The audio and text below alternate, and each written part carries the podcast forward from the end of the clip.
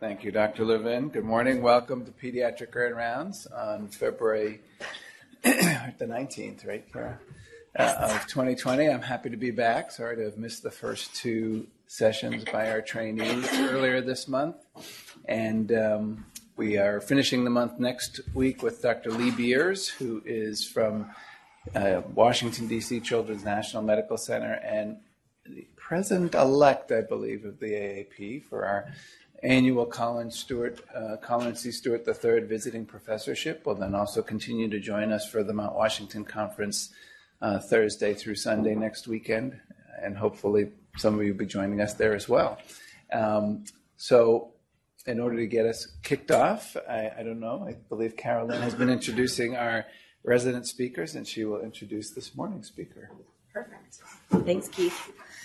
Hi, everybody. We have a great talk coming up today um, by Dr. Keira Kilmartin. Uh, as a bit of introduction, Keira um, is a native of Montreal, did her undergraduate training at McGill, followed by her medical training at University College of Cork, um, and will be going back to McGill after she graduates for her neonatology fellowship. So we are super excited for her.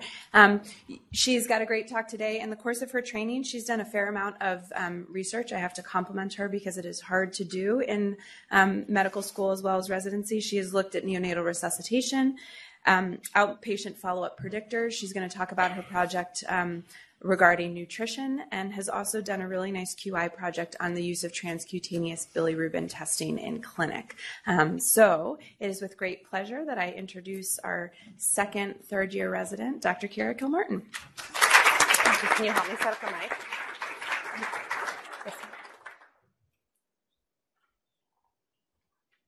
All right, good morning. Can everyone hear me okay? I don't think this is on. Is there a button on your side pack? No. There is. Okay. Thank you. Okay. Now it's on the screen. How's that? Is this working? Go ahead.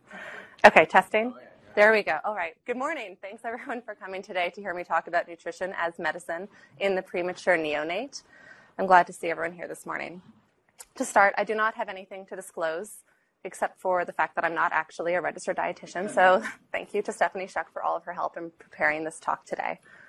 My objectives this morning are to review how we optimize enteral nutrition in preterm babies, how we define and how we get babies to do catch-up growth, in both in terms of their growth and in terms of their development, and I want to review the importance of iron supplementation. And with that, I'll quickly go over a project that Tyler Hartman and I worked on looking at iron deficiency.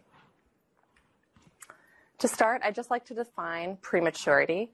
We know that any baby who's born under 37 weeks gestational age is considered preterm. However, for the purposes of today's talk with the literature that I'm referring to, when I say preterm, I'm really referring to babies who are born under 32 weeks of age. So technically they are very preterm or extremely preterm. But just for the purposes of today. When I say preterm, that's what I mean. There are many preterm babies born every year in the US, over half a million alone just in this country every year. That's a lot of preterm babies. In New Hampshire, the rate is just under 1 in 10 live births is born preterm. Vermont has a rate of 7.5%, and both New Hampshire and Vermont are just under the national average of about 10% of babies being born preterm every year and these numbers have been steadily increasing over the last 40 years. If we go back in time to the first real NICU, um, modern preterm infant care has its origins in Paris at the Hospital of Charity with the first specialized care unit for weaklings. That's what they referred to underweight babies as. Thankfully, we don't call them that anymore today. This hospital became the world's first center for specialized study on caring for preterm infants they noticed three main basic principles that these babies had issues with. They were cold, they had a risk of hypothermia, they were very vulnerable to infections, and they were terrible at feeding. If we fast forward to today, there have been many changes over the last 125 years, but the three same main principles for caring for these babies has stayed the same. We keep them warm, we use an incubator so they don't use all their energy generating heat. We continuously monitor them for signs of infection so that we can start prompt treatment. We do our best to optimize nutrition, which I'll talk about today. And of course, we provide respiratory support as well. I really enjoy being in the NICU. It's what I'm going into for my career.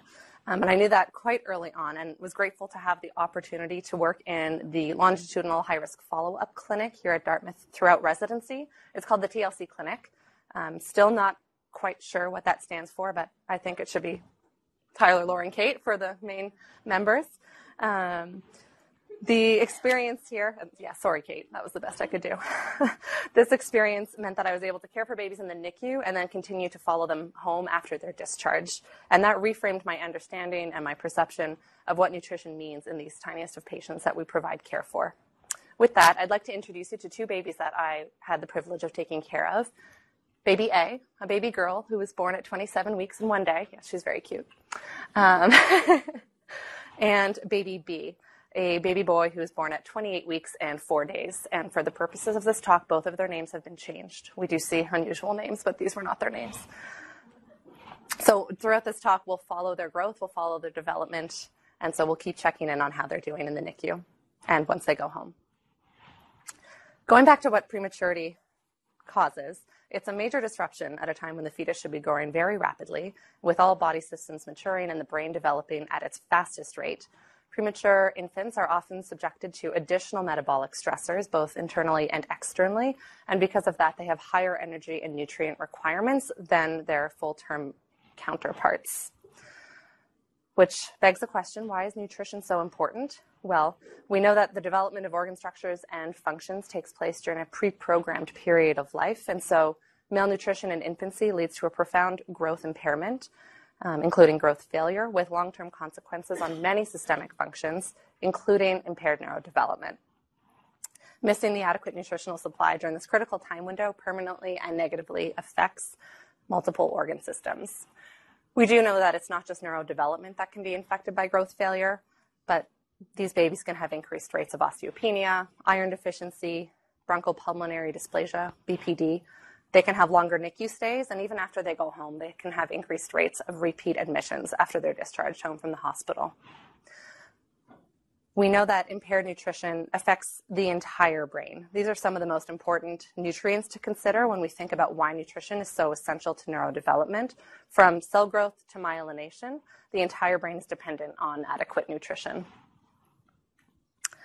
to focus in about how we provide the best nutrition. This is not the brand of baby formula we use in the NICU. Um, there are many ways to provide nutrition, but in preterm infants, it starts with total parenteral nutrition, also known as TPN. Optimally, we start TPN within an hour of birth to prevent catabolism for these babies. Unfortunately, today I'll have to spare you from the tedious details of electrolytes and micronutrients that we manage in TPN because today I'll focus on enteral nutrition. Enteral nutrition is provided through an orogastric tube or a nasogastric tube. Ideally, we start something called trophic feeds with volumes as low as one milliliter and then work up to full enteral feeds. Ideally, trophic feeds start on day of life one, and by about seven to 10 days, infants will have reached full enteral feeds through their feeding tube. Bottle feeds can start around 32 to 34 weeks corrected age once babies have sufficient oral motor skills for this. Um, and usually that's well established by about 36 weeks. However, bottle feeding, breastfeeding is very infant driven, and because of other comorbidities and impaired growth or development, um, not all babies will be able to do this by the time they are 36 weeks. So it's led by the infants. It is well established that the nutritional needs of preterm infants is significantly greater than their term counterparts. For example, these are the caloric requirements for a preterm infant between 120 to 130 calories per kilogram per day, whereas in a term infant, that number is around 100 calories per kilogram per day. The other nutrients, both micro and macronutrients, are of greater need as well. There's only so much volume you can actually feed a baby, whether that's breast milk or formula. So, how do we get all of these nutrients in? The answer to that is fortification. We we know that there's plenty of evidence supporting numerous advantages of breast milk. However, the nutrient needs of premature infants is likely to not be met with breast milk alone, especially those who are born weighing less than 1,500 grams. In particular, with regards to protein.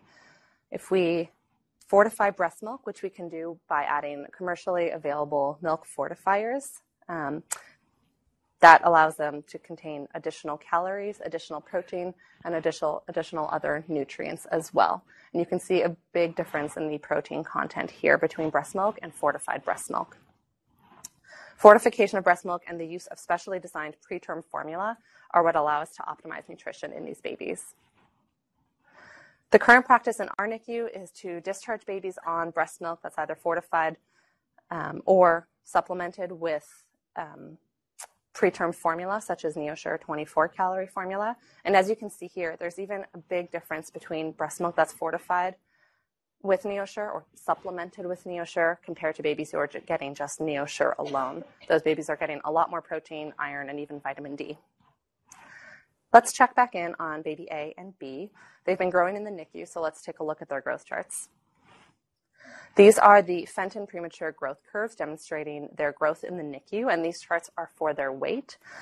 Baby A, you can see here, is tracking along that 50th percentile line and growing great. She's doing well with her supplementation, started oral feeds, and continues to grow. Baby B, unfortunately, was tracking along that 15th percentile line for a while and then started to fall off the growth curve. And we'll get into that a little more in detail as we go on. It's important that we not just follow their weight, we also follow their head circumference. Baby A is a rock star. Her head circumference is getting larger and larger as her brain is growing and developing.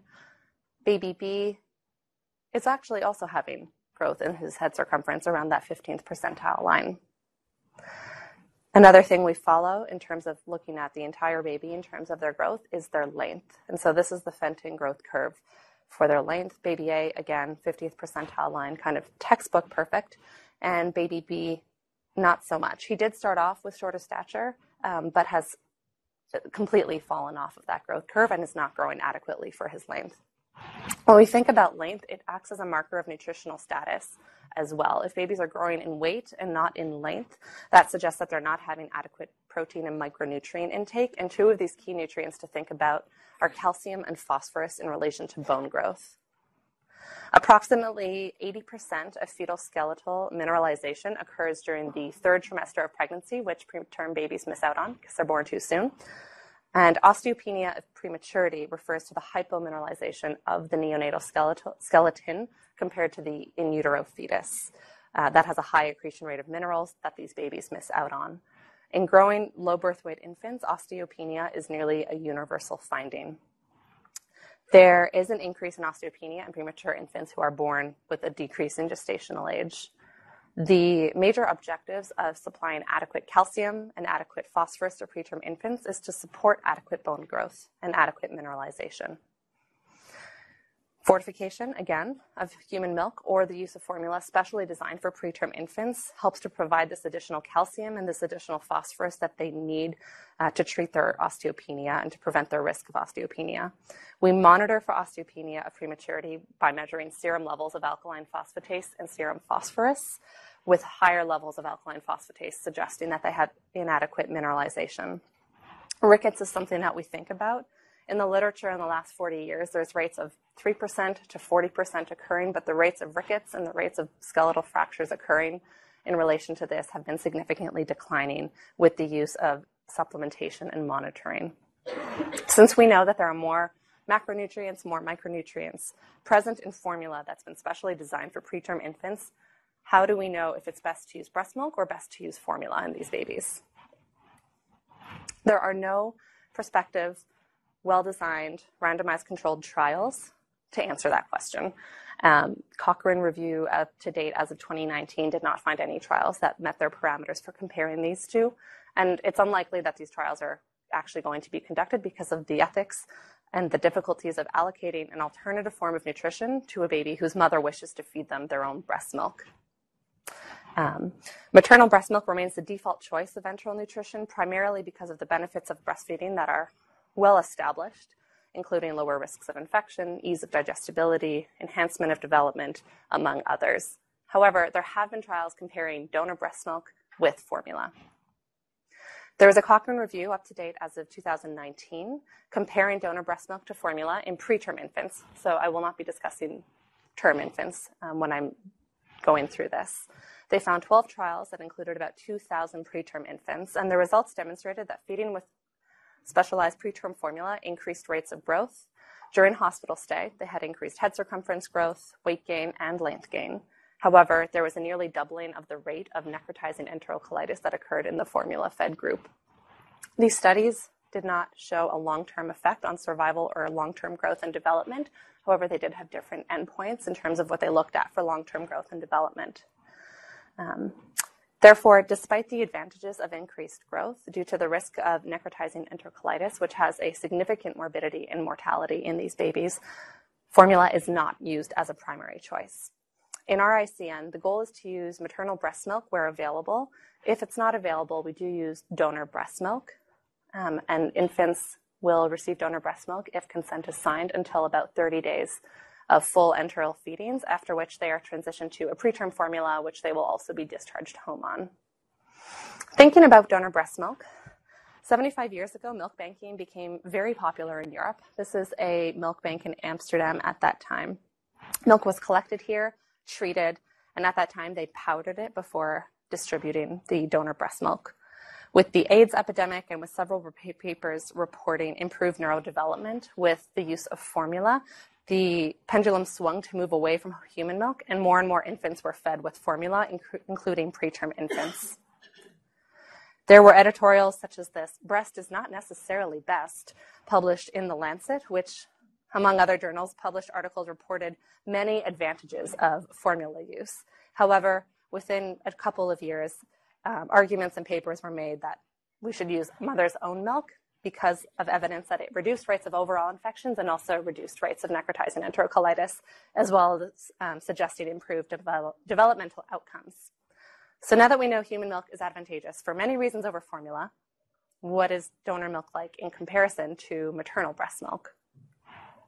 Well, we know that exclusive donor breast milk is not as impactful as maternal breast milk from a nutritional standpoint um, due to the pasteurization process and because of the age at which the, don- the donor milk is donated.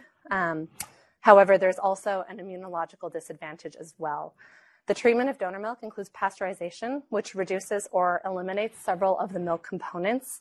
This heat treatment affects immune components which are reduced sometimes entirely, and cellular components, including white blood cells, which are reduced or made completely non functional, even if they remain present.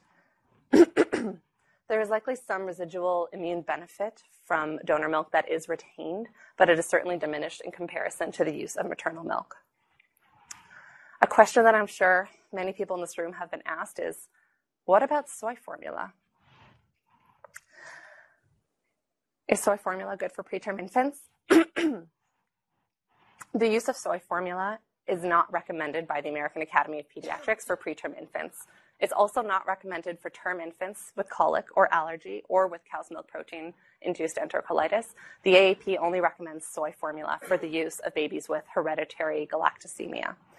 The risk that soy formula poses for preterm infants who are already at a high risk of osteopenia of prematurity is that the phytic acid present in all soy products binds phosphorus, making it unavailable for absorption.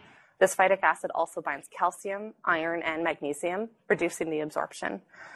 There can also be an aluminum content that can interfere with bone growth and mineralization, and it has a completely different amino acid profile to other specially designed preterm formulas and to breast milk, which is likely not as beneficial. Studies have shown that preterm infants who are placed on soy formula have poor weight gain and growth when they are on soy compared to a specialized preterm formula. So overall, not recommended. Another common question is, well, what about solids? Because this baby is preterm.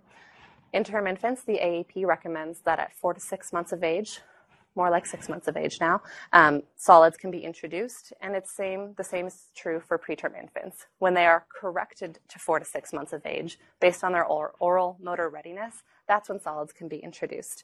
However, another consideration is that they need to be able to support their trunk and their head um, as part of that oral motor readiness, as they have can have other comorbidities and developmental delays that can affect that readiness. Even at the time of introduction of solids, the majority of nutritional value will still come from either the breast milk or the formula that they are receiving. We know that premature infants have a lot of growing up to do. That term catch up growth is used for describing both growth and development in premature infants. The definition of catch up growth varies greatly in the literature, but it's generally considered to be achieved when the infant reaches between the fifth and the 10th percentile on the growth curve for their corrected age. This is a study that looked at babies who were fed preterm formula with the black dots compared to term formula with the white dots. This y-axis represents the Z score, sorry, the Z score, with scores below zero representing degree of malnutrition and scores above zero representing sufficient nutrition. On the x-axis here, you have discharge to six months after discharge. Uh, it's really their corrected age. If you look at both boys and girls here, you can see that the infants who were fed with a preterm formula had better Z scores, indicating better nutritional status compared to those who were fed with the term formula. Growth velocity is also something that we talk about a whole lot in the NICU and even after discharge. And we know that um, this study assessed growth benefits of fortification during the hospital stay. So infants with the darker gray had fortified human milk, and those with the lighter gray had unfortified human milk. And those who received fortified milk had greater weightly increases in terms of grams per week and also increased daily growth velocity, which we do calculate and follow in the NICU. It's been a while since we checked on baby A and baby B. This is baby A's WHO growth curve because she was now sent home from the NICU. I'll show you her growth curve corrected for her gestational age, so it gets a little messier. That red arrow indicates the time of discharge. And as you can see here, even prior to discharge, she was essentially caught up. She was on that 50th percentile line for her corrected age, and she continued to stay there. She received um, supplementation with NeoSure 24 calorie formula after going home in addition to breast milk feedings and was closely followed in our clinic here. This is baby B's growth curve. Um, which does not look as impressive. And even if I correct for his gestational age, you can see he had started to catch up in terms of his growth, but after discharge, he fell further off the curve. This baby stopped receiving fortification after he went home and was no longer receiving increased calories or other nutrients. When we think about growth restriction, there's two types to think about. Babies can have intrauterine growth restriction and be born small for gestational age. So that's if they have a weight under the 10th percentile for the gestational age. But they can also have extrauterine growth restriction. And that's a weight under the 10th percentile at term or at the time of discharge, depending where you're looking in the literature. And extrauterine growth restriction is associated with um, other comorbidities. We know that the associated caloric, caloric, and protein deficits associated with babies who have extrauterine growth restriction not only results in slower growth velocity, but is also associated with increased risks of other major neonatal morbidities, such as increased rates of bronchopulmonary dysplasia, increased rates of retinopathy of prematurity, and increased rates of impaired neurodevelopment. Along the same line, epidemiologic studies have described additional long-term health consequences of growth restriction and low birth weight, such as an increased risk of cardiovascular disease, including hypertension and coronary artery disease, as well as increased risk of metabolic disease, such as fatty liver and insulin resistance. That can persist into adult life. With babies being born with growth restriction, or up to a third being discharged from the NICU with growth restriction, when is the best time for them to obtain this catch up growth that we talk about all the time? Literature suggests that early catch up growth occurring in the first two years of life is beneficial with regard to general health and cardiovascular and metab- metabolic health, whereas delayed catch up growth occurring after the first two years of life is likely harmful, um, with increased risks of obesity, cardiovascular disease, and metabolic disease. It was previously thought that being born premature alone increased your risk of all these other comorbidities into adulthood. However, the literature is suggesting now that it's this delayed catch up growth which plays a large part in impacting those long term effects. It's not just weight that we think about when we talk about catch up growth, we think about head circumference and length as well. This is baby A's WHO curve for her head circumference. And even without correcting for her gestational age, you can see here that she had great catch up growth with her head circumference that kind of tracked along the same lines as her weight did. And as a reminder, this was the baby who received supplementation after being discharged home from the NICU. Baby B, on the other hand, who did no longer receive fortification after going home, correcting for gestational age, you can see right up to discharge, he was having catch up growth for his head circumference. And then when he went home and was no longer receiving fortification, his head circumference fell off the growth curve again. And to here, I just like to highlight that it's not just weight that we need to think about in terms of timing of fortification and when babies no longer need that, those extra calories, it's their head circumference as well. That's where the brain grows. I'd like to kind of switch gears and talk about iron deficiency.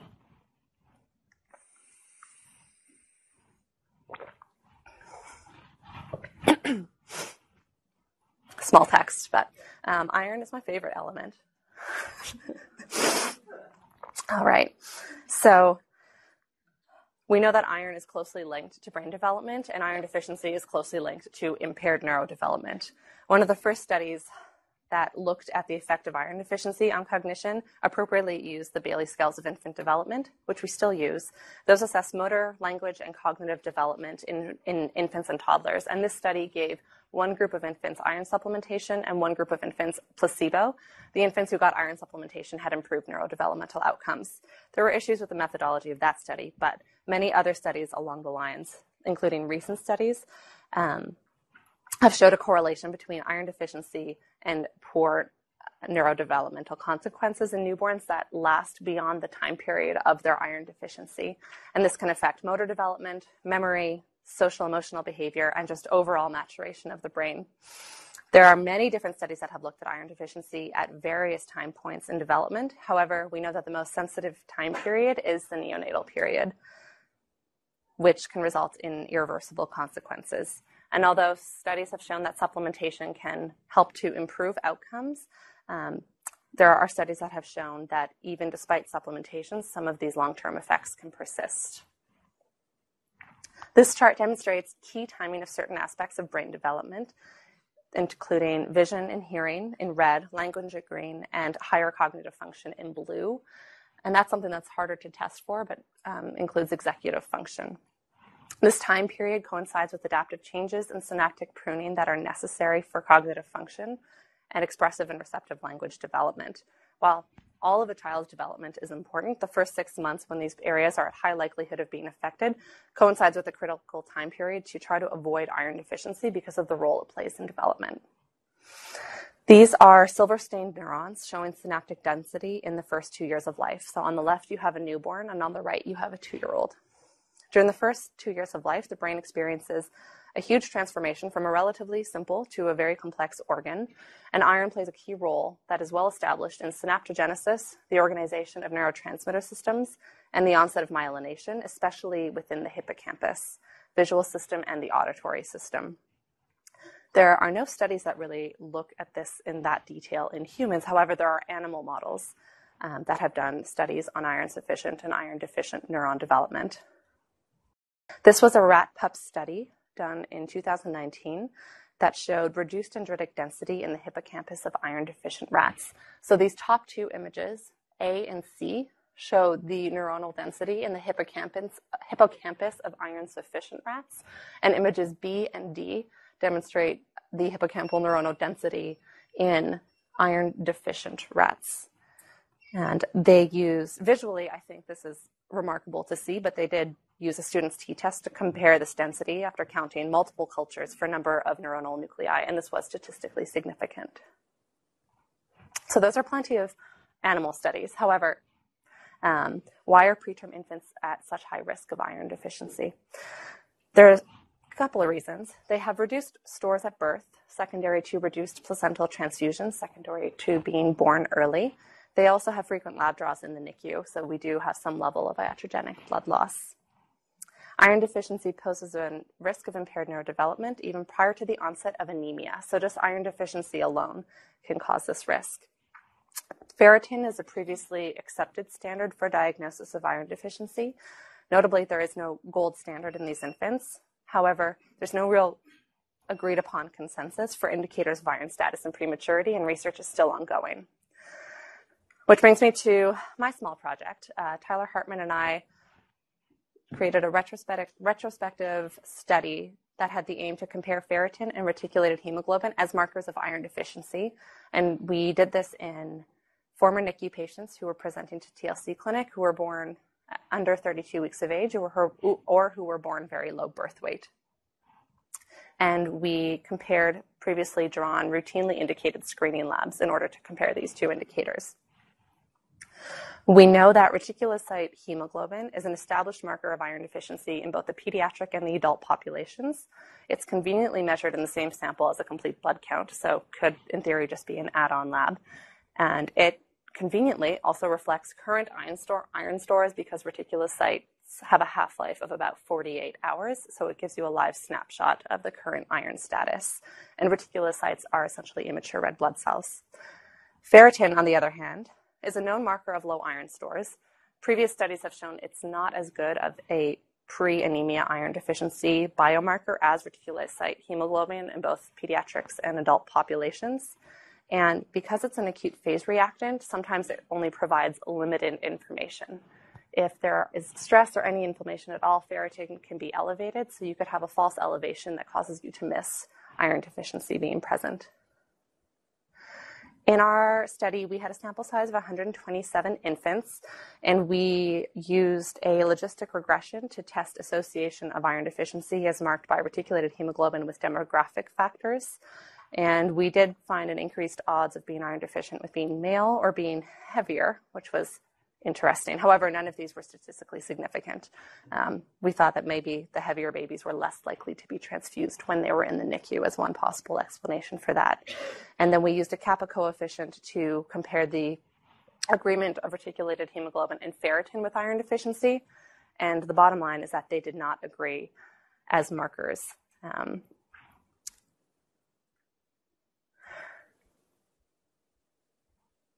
with that, do we really need to measure iron status? The last 50 years have shown the same recommendations despite many studies. And the recommendation is to supplement all preterm infants starting at about 30 days of life with 1 to 3 milligrams per kilogram per day of iron. The same recommendation is true today. So, do we really need to measure it if we know they're all iron deficient and they're all going to get supplemented? Um, I would argue that yes, we do because infants who are refractory to iron supplementation need increased rates of iron supplementation as high as 4 to 6 milligrams per kilogram per day. We do know that reticulated hemoglobin is a potential marker of pre-anemic iron deficiency, but its relationship to the onset of brain iron deficiency is unknown and not really possible to assess in clinical studies. And what we do know is that in terms of where iron is stored in the body, your brain, your liver, your bone marrow, your heart, and your spleen, the brain is the first to become iron deficient of those organs. It's also the organ that arguably needs it the most. So, how do we find iron deficiency in time? This was a fascinating study also done in rat pups, and it evaluated hemoglobin, reticulated hemoglobin, as a biomarker of brain pre anemia iron deficiency. And overall, it showed that reticulated hemoglobin identifies those at risk for brain iron deficiency in the pre-anemic stage as soon as that deficiency is present and even before onset of that deficiency. And when looking at that in comparison to hemoglobin, hemoglobin did not identify iron deficiency in the brain even at its onset. So if that similar relationship exists between rat pups and children, um, in terms of the physiology, the current recommendations of using hemoglobin as a marker at 6 to 12 months corrected age in terms of diagnosis and treatment of iron deficiency is just too late because we've missed that critical time window. An important value of a biomarker resides in its ability to predict the risk of a disease prior to disease onset. And reticulated hemoglobin was the only marker in this study that changed prior to the onset of brain deficiency. What we do in the TLC clinic here is monitor for iron status ideally about one month after discharge, and sometimes that's delayed with patients not being able to come in until two, four, or even six months of age. But we do do it earlier than the recommendation of six to 12 months. Where is iron status and iron deficiency going? I think one of the main points is that we need to prevent iron deficiency, ideally prevent preterm births, but those are just increasing. Um, and that involves adequate prenatal care and making sure that mothers are not iron deficient to begin with. There's still a lot of work being done on what the ideal marker of iron deficiency is, and studies are coming out every month that are looking at different markers and what cutoffs are best to use, but this is still ongoing. And I think an important question to ask when we think about iron status is are caregivers really giving the iron supplementation to their babies? It's really challenging to have a newborn at home, especially a preterm newborn, and it could be easily forgotten um, or just not given at all because there are misconceptions about iron deficient iron supplementation causing constipation or upset stomach. And so this is a point um, that could be an opportunity for education and further research. I haven't forgotten about baby A and baby B. Um, let's just check in on their neurodevelopment. Baby A did come for her Bayley screener at one year corrected age, and in all domains, her development was completely on track, which was great to see. She's pretty happy about it. Um, baby B, unfortunately, did not come to his one year corrected age Bayley screener, but there was documentation in his chart from another physician who saw him and wrote that he was babbling and sitting at about 13 or 14 months corrected, which um, is not a formal development screener, but suggests that he was globally delayed, unfortunately.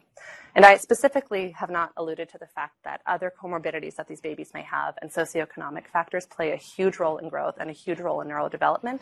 But I hope that these baby stories have been illustrative of how critical nutritional status is and how close we, we need to follow it. I knew very early on that the NICU was where my career was taking me. I love the physiology, I love the patients, the acuity, and the continuity with the babies and their families. And what I really did not love initially was the maze of fluids, electrolytes, counting calories, calculating growth velocity, and the feeding adjustments that occur so frequently. But what changed for me was reframing nutrition not just as simply feeding the baby, but as a treatment for their growth failure, a treatment for their malnutrition, and as something that improves outcomes across all their body systems. So I hope you've either learned or at least refreshed what you already knew about neonatal nutrition, in particular in relation to its effects on other organ systems, the importance of catch up growth and fortification to provide those extra calories, protein, and other nutrients. And I hope you remain as curious as I do about the best way to monitor iron status. Um, the key message I hope to send you home with is that early nutrition has a huge impact on both short term and long term health of these preterm infants. Thank you so much for your attention.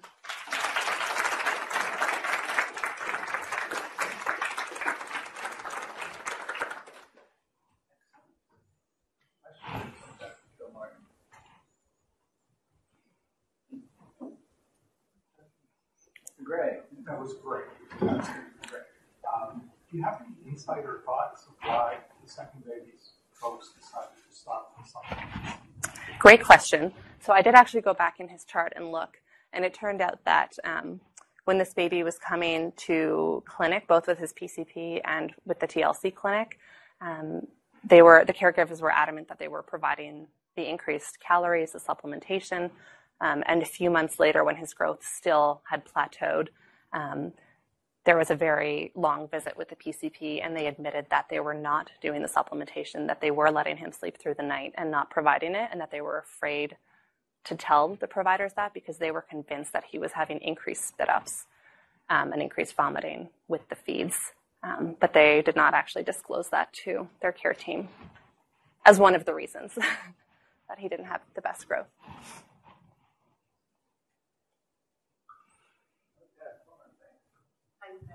So I have a particular interest in osteopenia prematurity, um, and I wondered if you might touch on some of the factors that um, cause symptomatic osteopenia. You talked about the, the decrease in frequency of pregnancy, um, but can you tell us some of the things that make that more likely, and at what age, if ever, does that?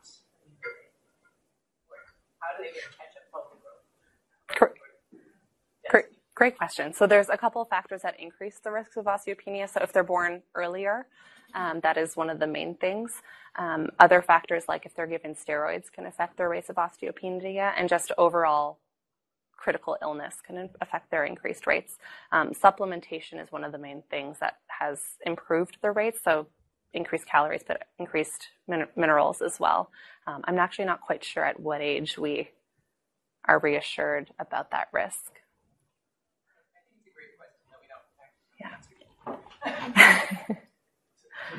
That's my reading of literature. I don't think there have been broad enough studies to answer that question. I, I, think it's assumed to follow other practices and catch up growth. But there have been some small studies using DEXA scans in, in newborns, but not large populations. The normative benefits for them when they four or five.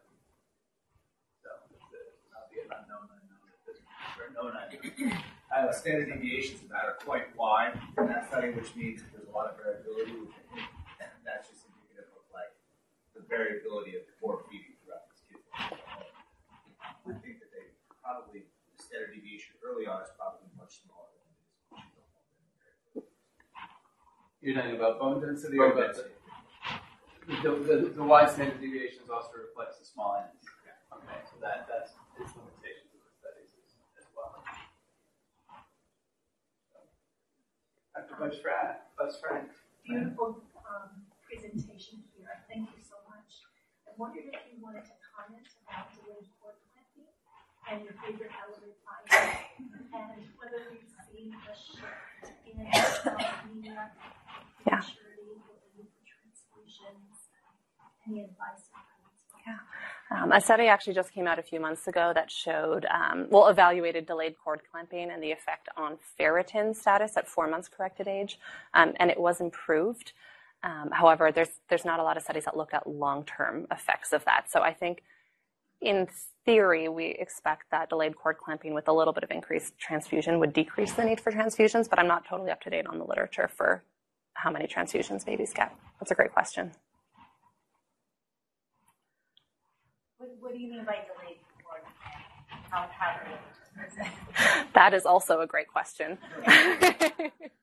uh, so delayed cord clamping, um, depending where you look, can be over 30 seconds, over 45 seconds, or at least 60 seconds of when the baby is born and how long it takes um, takes us to clamp the cord, and that's kind of variable in the literature. But I think generally, and someone correct me if I'm wrong, if it's 60 seconds is the more accepted time period. And it's deliberate. It's not. Right. Right. And reasons that babies would not get delayed cord clamping is if they look too unwell and they are just uh, rushed to the resuscitator.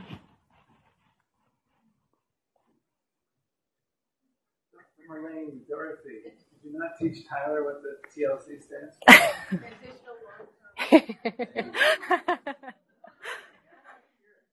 Transitional long-term yes. Tyler. One of the great things talks was looking at the uh, Neosure supplementation versus Neosure formula. I think this is something we struggle with a lot as an outpatient because we give, say, three bottles of Neosure 24, or 27 cal, you're getting 1.1 grams of protein per kilo per day versus Neosure formula, you're getting 2.2, 2.3, it's just 0.4 cal. The goal is three it's really tough to get there without using more formula. Um, and there's a big pushback for moms wanting to use formula. There are alternatives that are either human milk fortifiers, which you have there, which uh, has much better everything. But uh, problem with that is it's not covered by insurance for outpatient. So I think there's lots of improvement we can do because there's obviously a big hole there, and everyone has. But we just have to find a way to make it acceptable for insurance companies to cover it. And just on a note, our number one cost for readmission in TLC clinic is I'm curious why it is that pediatricians and families are so quick to want to go to a normal home. And that question comes up over and over and over, and people seem to be, want to do it quickly, but the motivating factor? I, I think there's a lot of factors, and a lot of it is they, they want to get back to, to just exclusive breast milk is one of the things, but um, convenience of giving a normal fortification and normal formula. Um, and people will look at like a weight curve and see that a baby has caught up to a certain level and stop the fortification, but it's not just the weight that we need to look at, it's other markers of nutritional status and their head circumference as well.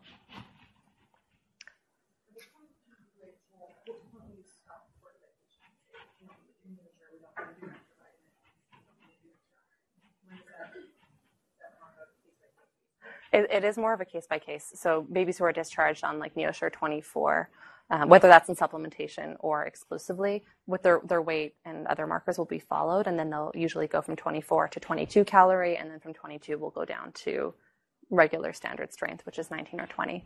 Um, and so that it, it does vary, and it's kind of based on an individual baby's status and growth.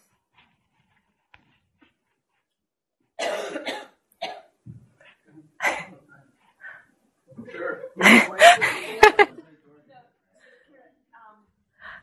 I, I appreciate the, how difficult nutrition is to start the ICN, and I've always said and nutrition is the most difficult thing we ask people to do. But now it's your turn to give me some information. Okay. Um, so is there something that you can think of that we should do proactively in the ICN, talking to parents about how important it is to continue the nutrition? Because I think we get really focused on trying to normalize for home as much as possible. But in that, are we inadvertently hurting ourselves and the babies by saying, oh, you know, breastfeeding, da da da, which we want them to do, but sort of almost saying, once your baby goes home, they're going to be normal and they're going to eat like a regular baby. And a premature baby is not going to eat and grow like a regular baby. So, what should we be doing proactively to help you in the follow up clinic? That's a great question, too. I think one of the most helpful things that I've seen Stephanie do with families in the NICU is show them the growth chart.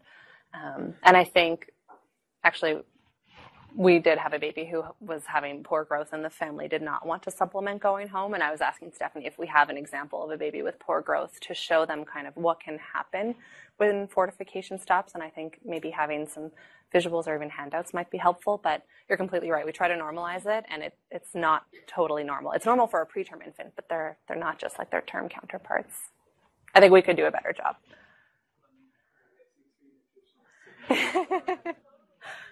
Um, what you're saying, I think taking some of the information you have in your presentation actually on growth and development and developmental outcomes would be key. I think also that I'm hearing more and more um, parents are reading fine print on ingredients, and there's a in the media, right or wrong, about some of the ingredients that are in the formulas that we're using for fortification and doing some education around that before they Yeah, and I definitely know that those are frequent questions asked in the TLC clinic too, is about specific ingredients. I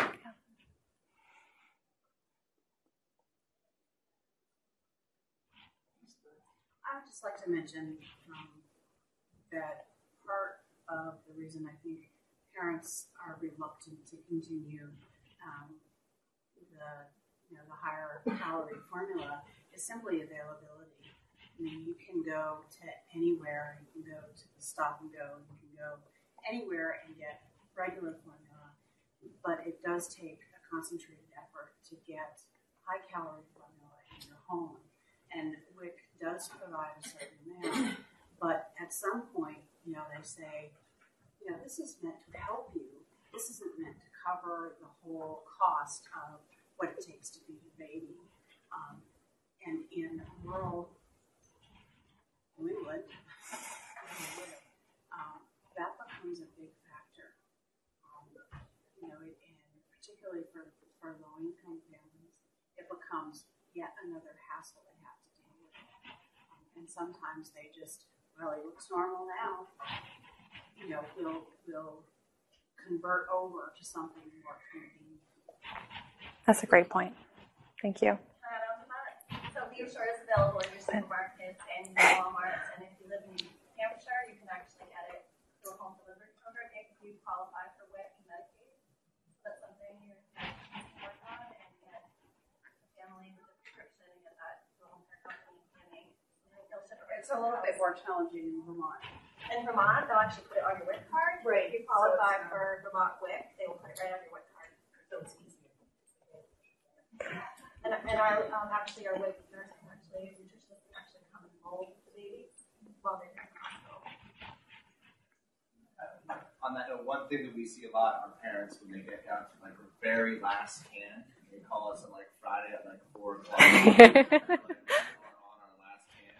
We do have some in, uh, in the TLC clinic, so we sometimes, uh, Annette is great. and She's, uh, she actually literally FedExes formula on a very regular basis to parents the delivery is that big much you can't get them on time. And that was a fairly recent switch over the last couple of years.